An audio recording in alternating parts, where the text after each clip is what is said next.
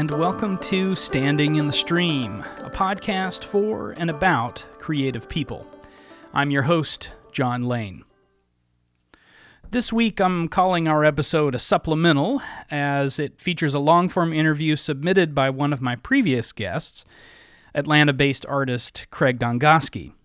Craig speaks with three of his art students who were also his collaborators on a project that combined art, free jazz, uh, the sound of drawing, and uh, film uh, called Passing Through.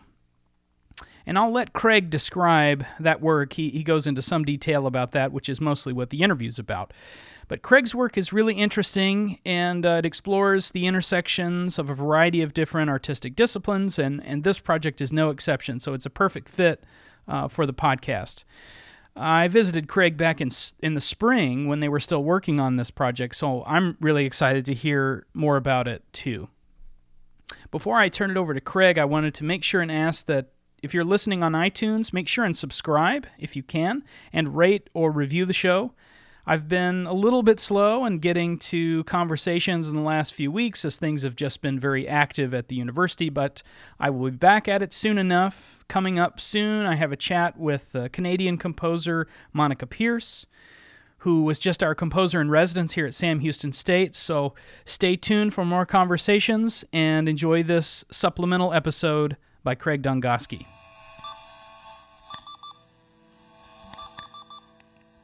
Hello and welcome. My name is Craig Dongoski. I'm an artist based out of Atlanta, Georgia. I teach at, I'm a professor at Georgia State in the uh, painting and drawing department, and uh, with a special emphasis in media. In particular, I work with uh, the sounds of inscription, and so it, it allows me to bridge the gaps between sort of what might be called the conventional realm of studio practice and into uh, areas of uh, what was also known as media or uh, telematics explorations.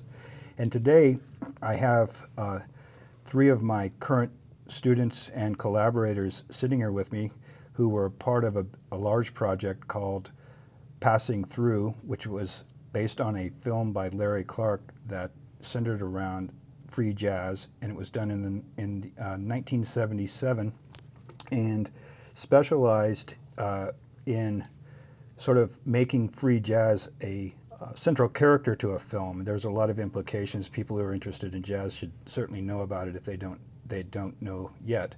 And what I have here are um, three of our, the five artists who participated in this project, which was an offshoot of Larry Clark's visit and screening of the film, and turned into at first a critique with these students. Larry Clark also should be mentioned that he was trained as a painter and uh, gave me the idea that uh, it, it, would be interesting for him to interface, and then ended up becoming a performance, and the performance ended up becoming vinyl uh, LP, which uh, we're going to be playing off and on in this program.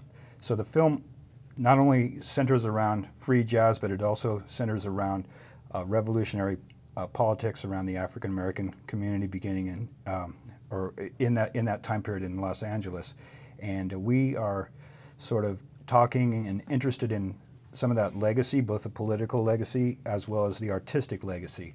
So what I'm going to do is I'm going to introduce the three of the five, and, and the, the two that are missing are, are Kevin O'Neill Peart, who is a is a figurative painter. Uh, he wasn't able to join us today, and uh, also Anissa Wedderburn, who is uh, kind of pr- kind of primarily focuses in printmaking. So the other three I'm going to introduce right now. Hello, my name is Chris Emanuel. I'm a visual artist based out of Lawrenceville, Georgia. I specialize in drawing and painting, and uh, I guess I could describe my works as uh, somewhat impressionistic, uh, depicting various moods through light and color.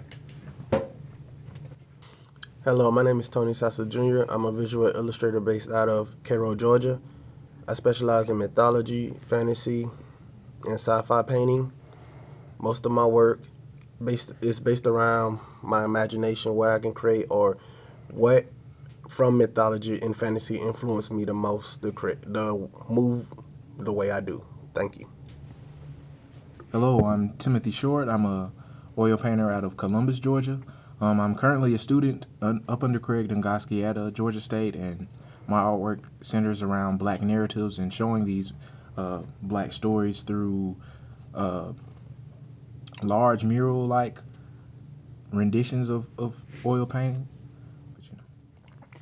So I also want to thank John Lane, who's invited me to be on this podcast, and uh, I have another. Uh, uh, I've been featured on a on another one of his shows, and my colleague John Roach is going to be up if he's not up already by the time I'm uh, uh, making this interview, and um, so I did want to uh, thank John for inviting us for this. Um, and what I'm going to do, sort of the format here, is to talk generally about about their experience, about sort of their insights, but and then we'll kind of oscillate between that and and specific things about the work. I also want to mention that uh, the work will be up online uh, in, within the podcast. You will be able to view uh, the paintings alongside what, what each artist is talking about. There's also the liquidblackness.com website, which has a whole uh, range of things that, that include both the painting, the exhibition, the performance, as well as uh, the, the broader uh, implications of the film. So that's just some details that you can look into uh, alongside of this. The first question that I'd like to th- throw out there, and I'm just going to throw this out to everyone, is how does jazz fuel your uh, visual work, and, and is it a necessary ingredient to your visual work? If that question was asked, is music as a whole important to my work? The answer would be yes. No one genre fuels my fuels my imagination. Mm-hmm. All music does. However, but getting back to jazz, how does it fuel my work? Each line, each note creates a conceptual idea. One blow on a horn could put an a building in my mind. Mm-hmm a whole the whole composition of a bass, a horn playing together could create a scene, a theme, a story. It calls it the like in how in movies the music set the mood. In my mind, that music creates that scene, mm-hmm. and that's okay. how jazz works. That's okay. how music in general works for me. I would say my answer is this is Timothy Short. Um, I would say my answer is very similar to Tony's in that uh, well, it's different in that jazz. I would say jazz is an integral part of my artwork. Um, but music in gen- in general is integral in my artwork. I feel like just just like Tony said, um, upon listening to music, various images and, and concepts that I would like to throw onto the canvas will like fill my mind. But jazz is was is interesting because it's a collective group of individuals coming together to create a unique composition, and and within and when we say unique, we mean unique every time. So it's like each each rendition is is is community based. So that is something I would love to like incorporate into my paintings, just because uh, black narratives, um, you know, it, it's never too too withholding to just one one in, individualist psyche. It's always about a collective. So you know that that type of community community is what I would like to. Uh, bring to my work in that element. So you know. So uh, you know, I'll just add a second question to, mm-hmm. to yours.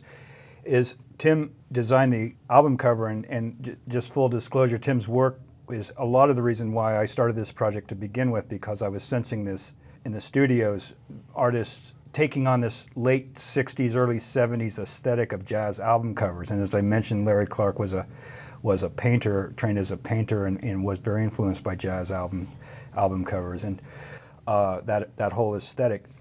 And so that was a big big spark.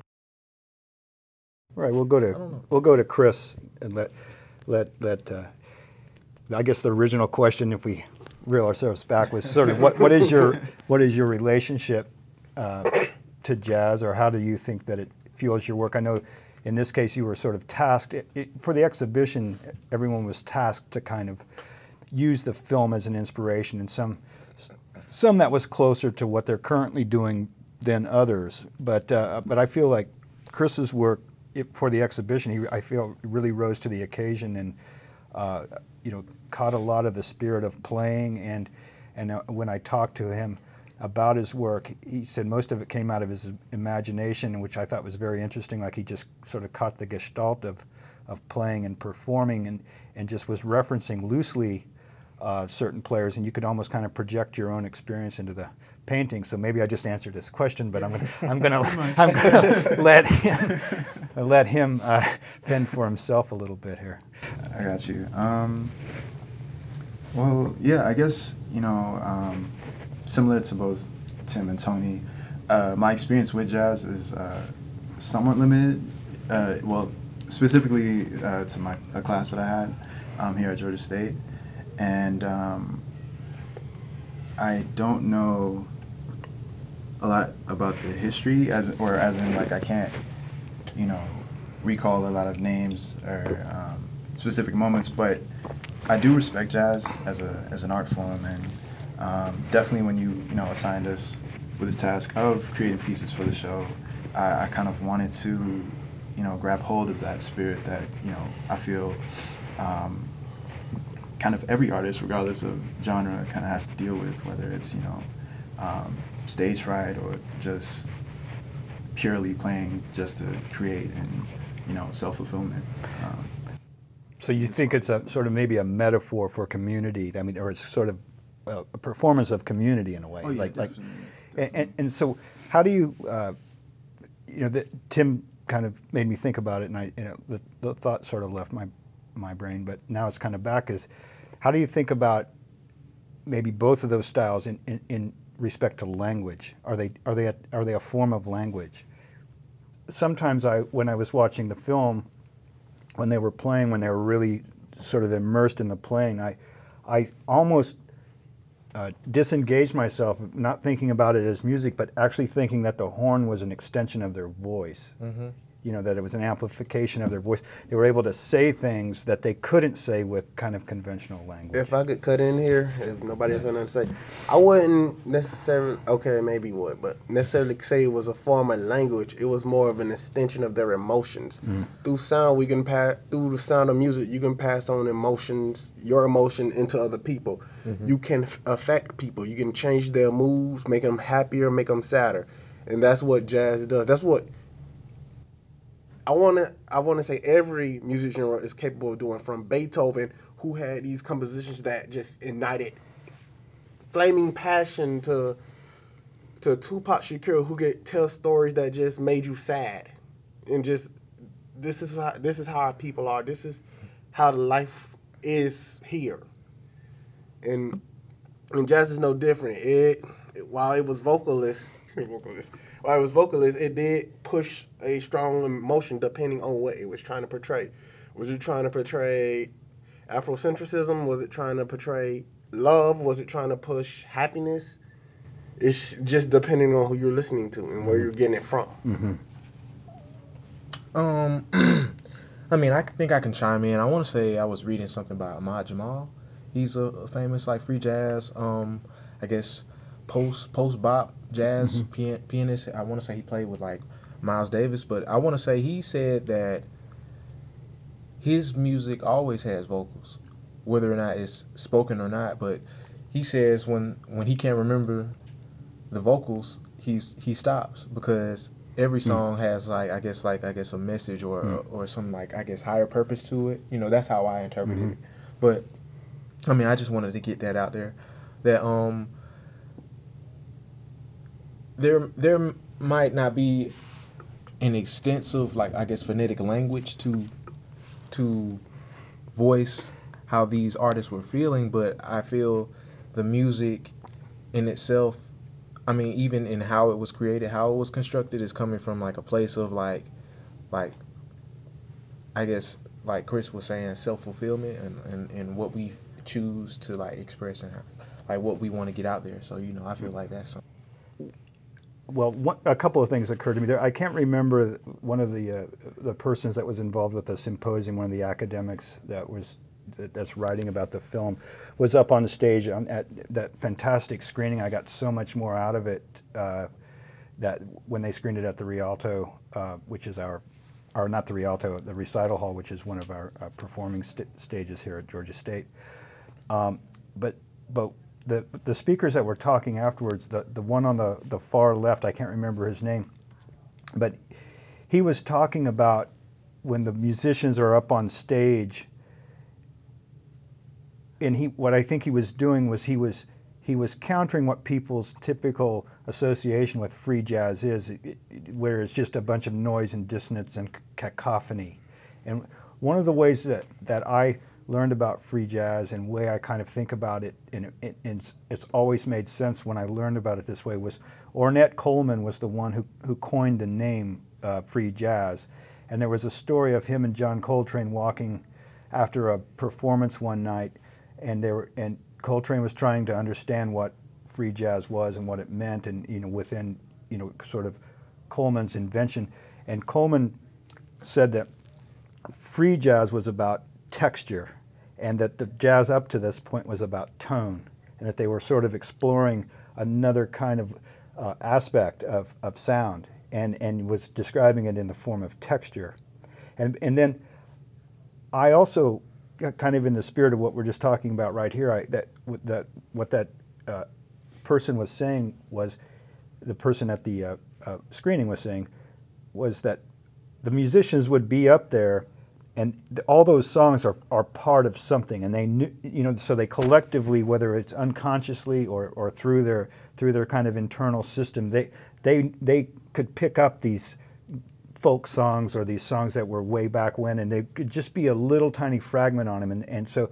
in order to play this, you had to be in tune, and that's maybe why I was prompted by asking him if you thought it was a language, like they're sort mm-hmm. of telling history like you would a folk tale or something like this. And then, but but perhaps this sort of new approach by thinking about it as as texture rather than tone, which might be more accessible and li- literal. That you're even speaking a more evolved language. You, you know, I think it was.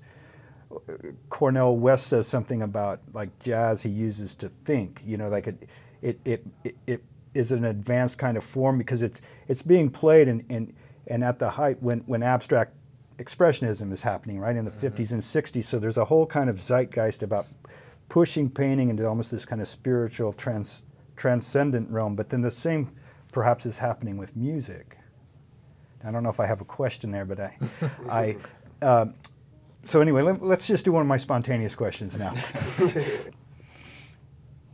so I brought, I, I do this with, with students. I have this, uh, uh, I have this this project where I ask the interview questions, and we do things with um, some of the answers sometimes, uh, and, and a lot of times it's just to sort of provoke other conversations.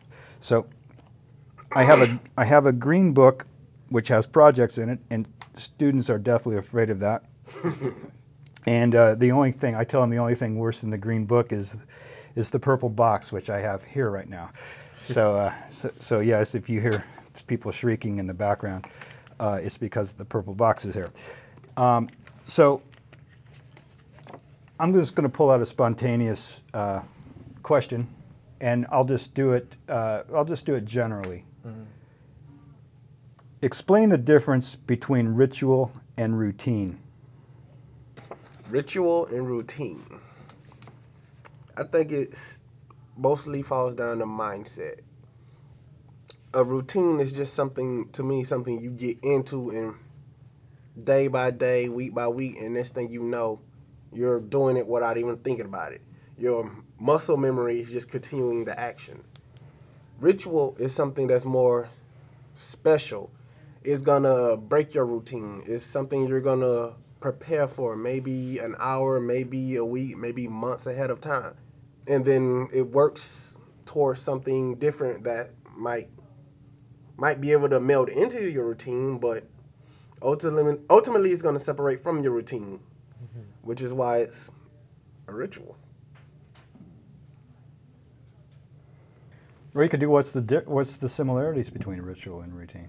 Mm, I think the difference is, um, I guess, the amount of like critical thought that is attached to it. Like you know, routine, you're not really, you know, you're not really thinking about it. Just like Tony said, you know, you're doing the same thing. It's it's like almost rehearsed because day by day you're doing it. So you know, but ritual is more of a. It's not commonplace, you know. So it's, you know, you're actually like taking in everything while while you're going on with I guess this action. So it's like I guess a more specific, I guess, critical thought going on with it, I guess. So could brushing your teeth be a ritual and say going to communion be a routine, depending on the attitude and how you? I think. Oh, oh. yeah. Sir? No, I was just gonna say. Uh, I think it also just has to do with, like how involved you are in the act. You know. Um, Like your intent, maybe. Exactly, exactly. So, you know, with ritual, you're a bit more involved, you're a bit more, you know, into it, whereas a routine, it's it's just more, you know, procedure. And that's what I think t- Tim was saying about Yeah. the sort of the mind mindfulness that's there. Exactly. I mean, I, I was gonna play with your your example with the brushing your teeth. Brushing your teeth is a routine uh, for a hygienic person. Getting up, getting up every morning or late at night or both, putting your toothpaste on your brush, and going at it. But for most people, that's just well, for some people, that's just it. Ritual would be, oh, I got mouthwash or I got dental floss. I'm finna use that now. And then eventually, once that run out and they don't go to get no more, they go back to just brushing their teeth. So, So what was what would be the difference? the difference is, The thought that went into it, or yes, the, the yes, extraness? or yes, ex- uh, the extraness. sorry, but yes, it's The extra extra It's the it's the it's the the floss and the mouthwash. It's the ritual because it's not something they always break into their routine when it comes to keeping their teeth clean. So they're breaking it apart from just brushing their teeth and adding an extra two steps to it. Okay, okay. Okay, so let's talk about one of the things, that, you know, I was saying within my own work, and I'm ex- exploring the sort of relationship between drawing and writing, uh, and that's kind of done by way of the sound of inscription. So a lot of my work uh, on John's uh, earlier podcast, I, I talked about a lot of that. But- one of the things that I do is is um, amplify boards so that, that marks are, are amplified and can be used as as ways to guide the hand or ways to guide the mind. And we did some of that. Uh, that's that's what's featured on on the LP, where uh, I borrowed it from. I sort of, I guess, conscripted a little bit from a, a Stockhausen uh, piece called uh, it, it, it. There's also a word. I, it's I think it's from the uh, Songs for the Youth. I, I can't remember how to pronounce it in German. But everyone was instructed. I had uh, five or six um, musicians come to, to the critique, and then we had our our artists, our five or six artists, uh, attend, and they were instructed to meditate for 15 minutes. And whenever they had a thought, they were either to place a mark on the table or or on their paper, or if they were musicians, they were instructed to uh, play play a note. And uh, Larry uh, Clark was participating in this as well. He had the amplified board, and then the second part was they were just to meander along with their hands, or if they were playing, they were just meandering along with their playing. And whenever they had a thought, they were instructed to stop. And so we we mixed that together. That became a very multimedia performance. And then then our third set, what we did was I was videoing uh, Larry's hands the whole time. So we projected the hands on the screen, and the musicians and the artists just followed his hands, sort of as a conductor. And so that's just a little bit of a setup. But what i what I want to do is is maybe uh, kind of get to the specifics because I know a lot of the audience on this podcast is interested in in sound and how experimental sound is is sort of used and approached. We've been talking a lot about music, kind of in the conventional sense right now. But now, let's talk a little bit about some of your thoughts with maybe the more, um, I guess, e- experimental or unconventional uses of sound, and maybe to add to this uh, or, or I- implying a question that I've been interested in a long time that, that what is the relationship between the orchestral avant garde, in other words, people like Schoenberg and Dvorak and uh, Cage and Stockhausen, with jazz? You know, those are two idioms that are happening at the same time. And uh, I'm finding the more I move along with my own research that there are more connections and more. Like I was just on online the other day uh, listening to, i was playing some stuff off YouTube uh, for the class and, and was, wanted to listen to some Art Tatum, and then I found out that here's this piece by Art Tatum where he is playing Dvorak.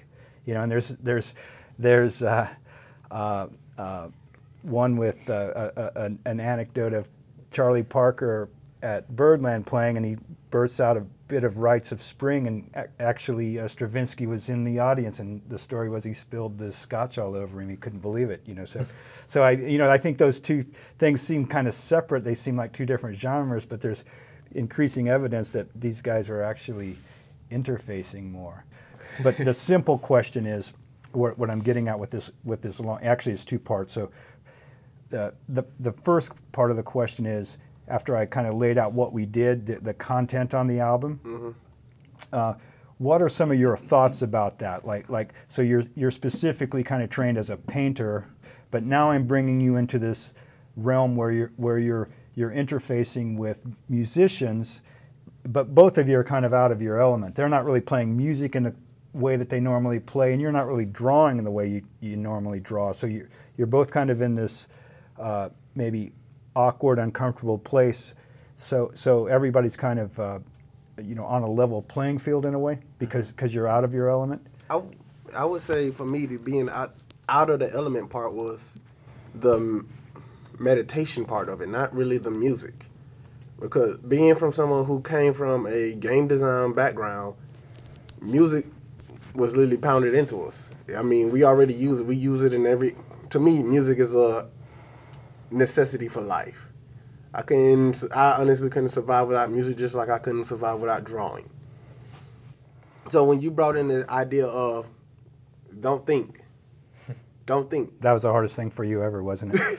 I don't know because every time I don't think, I guess every time I Bad don't things think, happen. I had hmm, great things happen. What are you talking about, sir? I had to tell myself, don't think about dragons. Don't think about dragons. Don't think about dragons. Y'all know dragons will come in here eventually. But no, no, it was like I have this sound, this sound, which is creating these visualizations in my head. Yet I'm not supposed to think. And it was even harder when you I was told to make a mark when I don't think because I was again, you giving you play you're placing this sound in my ear and it's creating vis- visualizations. I'm stopping that is the hardest problem. Mm-hmm. Stopping those visualizations. Mm-hmm. Like you got, I forgot. uh, I, I was sitting next to the man who was blowing the flute, and I want. I, I don't know the instrument, sir. Yeah. I'm just gonna pop. And I'm the the music is hitting me directly in my ear, and I'm thinking, Disney, ooh Disney X character dancing around.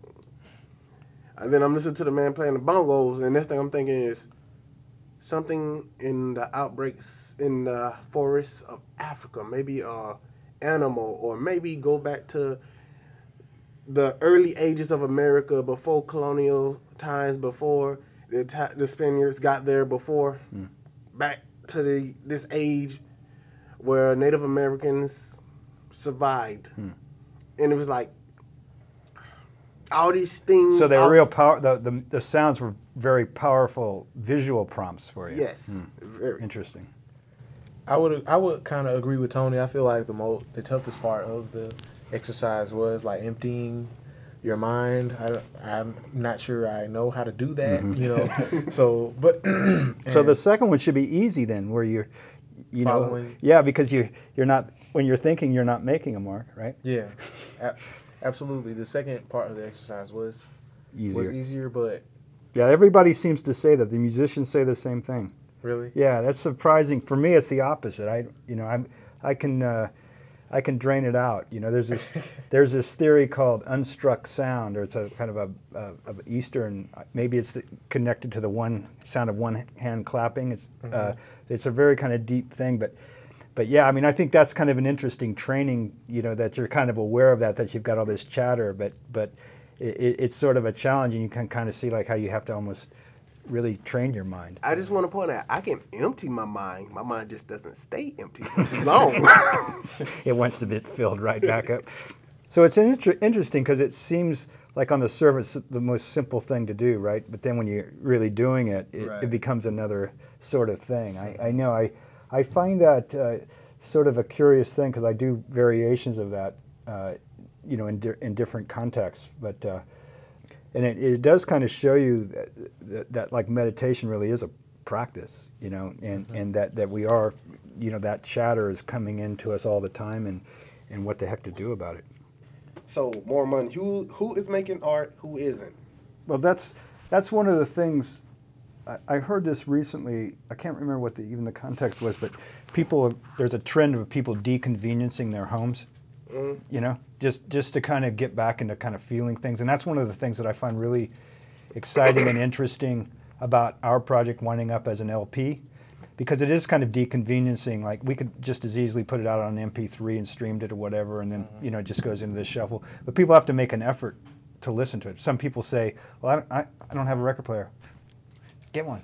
You know, it's like there was there was a cliche. There used to be a cliche about like you know, with artists would you know have a piece of work up and someone would say, "Ah, it doesn't go over my couch." Well, get a new couch. You, you know, and, and so so so that whole thing where where where and that's the beauty. And I think one of the things that echoes the film, uh, we I don't think we've mentioned here, the the film was never distributed on DVD or VHS. That people had to make an effort to go see it. You know, and I mean, to me, that type of thing where, where, where you're kind of insisting on dedicated listening, you're, you're, you're insisting on dedicated viewing, that starts to kind of combat this saturation a little bit, where, where it's not just something that's just flowing around in, you know, in the whole miasma of things. Then yeah, I think I want I want to make sure I get the movement right because that statement actually gonna be appointed to I want to say Art Nouveau. Mm-hmm. How how they how I, want to say Art Nouveau. I'm trying to make sure I don't get arts and craft and Art Nouveau mixed up. Art Nouveau is a style in France. Then that's it. How they was okay with Yeah, it's contep- yeah, it's close. material to constantly Yeah, and it's, I could see why you it it paves the way to a lot of the modern fantasy stuff, like the aesthetic. They they often point to that period as, you know, like uh, rock album covers used to use it in the '60s. They they you know a lot of the lettering, like Great, Yeah, and the designs Dead. and the, yeah, yeah, yeah, A lot of them still used to this day. yeah, yeah. how during that time a lot of Art Nouveau was just constantly being pushed out, pushed out, Right. pushed out, and it started to get so saturated that the amazing stuff was getting lost right. Mm-hmm. in the saturation, and that's what that statement is literally Mm-hmm. saying. A lot of art is getting lost in saturation. Mm-hmm. A lot of Disney movies went are getting lost in a lot of saturation. Mm-hmm. The thing that's kind of striking me about like this quote is the whole, you know, art is no longer possible. Um, because I feel like that starts to beg the question of, or like the internal question of like, what is art? You know, and similar to what you know Tony was saying, I, I do feel you know art is very subjective and kind of intrinsic to each individual. So, like, it's it's just interesting to me because you know then you start to ask like well why do we have it in our schools and why you know Mhm. why am i getting a degree Mhm. or you know why am Mhm. i why am i choosing that as a profession and stuff Mhm. so What's the answer um, to that?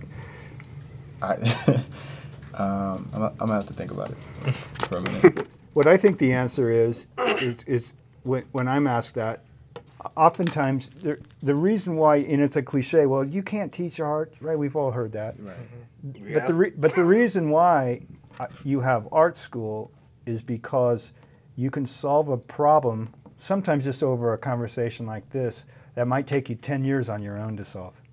Because you're around, you know, kind of people working out similar problems. Like, like the technique and the craft and stuff like that, yes, you know, that can be sort of taught. But I mean, the, the kind of the deeper thinking, the, the, the ways that are kind of going beyond convention, I think it's because you kind of put yourself into a place where, where people are kind of singing out of the same songbook, you know? Right. And, and, and that's the most, uh, that's the, the, the strongest answer that I would stand behind okay any other kind of insights that you want to talk about? Now we had we had the exhibition up. It was only up for a short period of time. We're actually having this interview uh, just moments after taking the show down. The show went up on uh, Thursday or Friday of whatever that day was. Was that the 18th or something? And now it's the 24th. So it was up just It was the 19th. 19th. So five or six days, but mostly the show was about the opening, which was you know well very well attended and a lot of energy there. Uh, I'm getting people uh, writing me every day with feedback. Uh, you know, just having a really good experience, and I think we we kind of really displayed a lot of things in that uh, in the whole whole event where where we have all these disciplines. You know, we have music, we have communications, we have English, we have art, we have sound, we have music, and and we also you know we also showed and presented all this in a in a in a space that one of our uh, uh, current alums, current graduates named Brian Egan started, and you know he, it's a really uh, formidable space, and uh, so it's really a great kind of event for all sorts of reasons. And I kind of look at it as sort of a starting or launching point for for these guys that I'm interviewing right here. It's kind of their debut, and what I was just maybe just a final thing, just leave you know wide open if you there's any kind of thoughts or thoughts you had have maybe new thoughts you've had uh, you know through the process. I mean, I was one thing I wanted to tip in. This is an awkward place to tip it in, but I I was really impressed with when you Tony were talking with uh, with Larry uh, Clark about the film, and you were sensing some of the mythology in the film stuff that you were dealing with with your own drawings and and he confirmed that yes that was happening in the film and you guys got really excited i thought that was a pretty cool moment in the in the discussion and i mean that that kind of comes back to that thing i was talking about earlier where, where there is this language that's happening whether it's in the music or within the film that you you know you kind of know culturally and and I thought that was a really uh, good moment. So we're coming to the end of our time, and just wanted to say a couple of words. Uh, some thank yous again to John Lane for inviting us here, and to my artists Tim Short, Tony Sasser Jr., Chris Emanuel, Anessa Wedderburn, and Kevin O'Neill Peart. Uh, I'd also like to thank my colleague Alessandra Raengo, who invited me and initiated this entire Liquid Blackness project. It was a unexpected, uh, amazing kind of journey and odyssey, and wound up uh, having some really great creative experiences and initiating uh, some new ideas. You know, it's always fun to work with musicians and people outside of my respected area. So, anyway, just uh, wanted to say thank you once again. Uh, hope to be back on this podcast someday soon. And with that, we conclude this episode of Standing in the Stream Conversations with Creatives. Again, I'm your host, John Lane. You can follow me on Twitter at thatjohnlane. You can find the show, links, and show notes on my website, john-lane.com, and follow the show on Facebook. Simply search for Standing in the Stream. Thanks to Danny Clay for our theme music. You can find him online at dclaymusic.com. I'll be back next time for more conversations with creatives. Thanks for listening.